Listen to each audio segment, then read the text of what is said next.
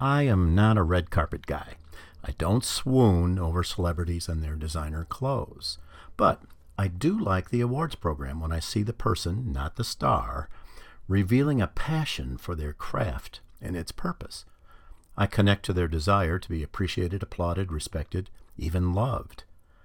And we do love celebrities.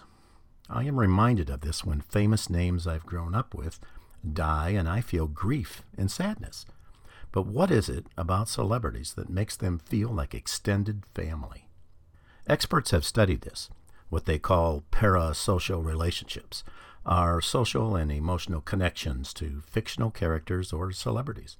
Such relationships help people, especially adolescents, form an identity and boost those with low self esteem.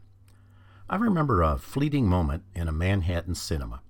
A tall man rushed out of one of the theaters and was walking fast toward me. He jerked his ball cap down over his face. It was actor, musician, and playwright Jeff Daniels, who I respect. He avoided eye contact and clearly did not want to be seen.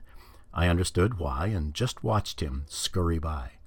There were no words, no autograph, no passing smile or nod. Yet I still savor that moment. The experts are right. We applaud and admire celebrities.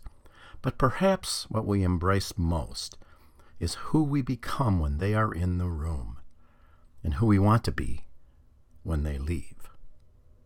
I'm Lonny Cain, and that's my perspective.